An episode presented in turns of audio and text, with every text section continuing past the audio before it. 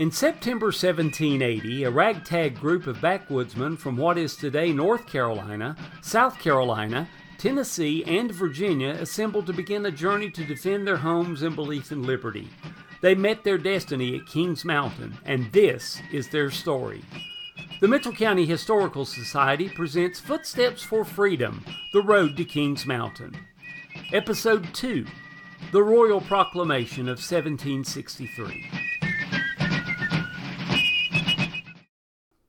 The roots of what would become the American Revolution are varied, but an oft overlooked trigger was one of the first political acts that affected settlers in the western parts of the colonies the Royal Proclamation of 1763 by King George III.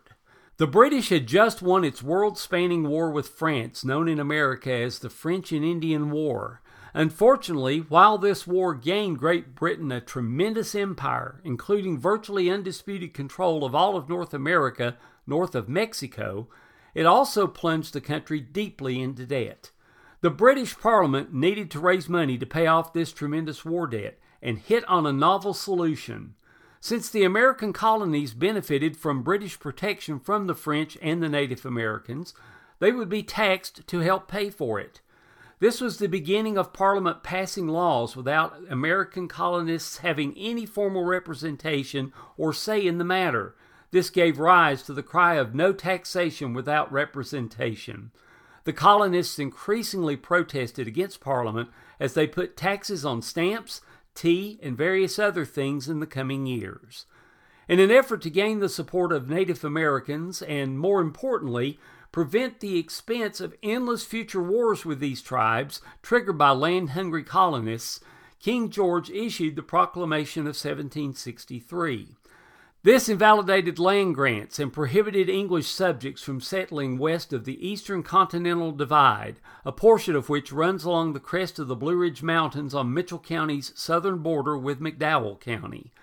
The proclamation intended to stop land speculators and colonists from seeking tracts in the Appalachian Mountains and further west, giving the Crown a monopoly on land purchases from Native Americans in the region.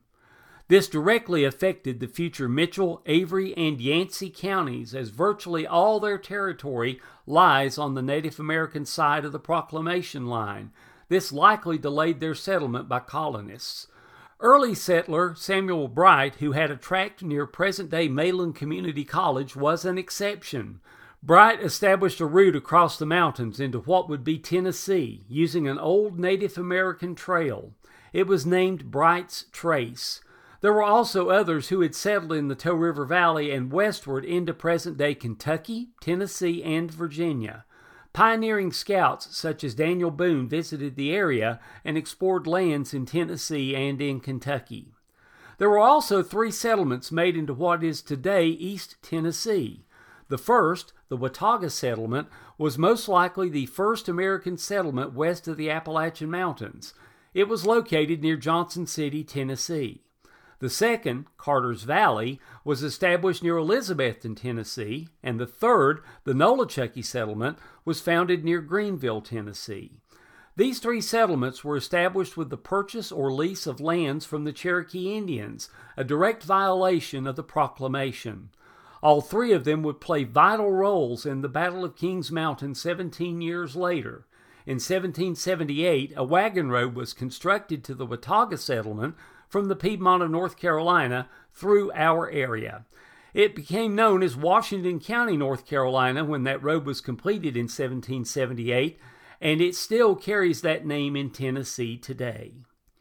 King George's edict further inflamed the colonists, and while it brought relative peace with the Native Americans, it created further discontent that, combined with other factors, would flare in the coming years into all out revolution.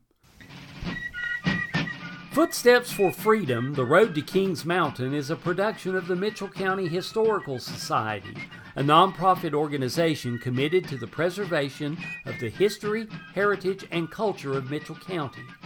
Today's program was written, narrated, and produced by David Biddix. Special thanks go to WTOE Radio in Spruce Pine, 1470 on your AM dial, and WKYK Radio in Burnsville, 940 on the AM dial, for airing the program. You can also download episodes through Apple Podcasts and Google Podcasts. Learn more at mitchellnchistory.org forward slash OVM. The Mitchell County Historical Society offices are located in the historic Mitchell County Courthouse in Bakersville. We'd love to have you become a member of the society. You can learn more about us on the web at mitchellnchistory.org. There you can also see show notes about today's episode, links to online resources about the Battle of Kings Mountain and those involved in it, and much more about Mitchell County's history and heritage.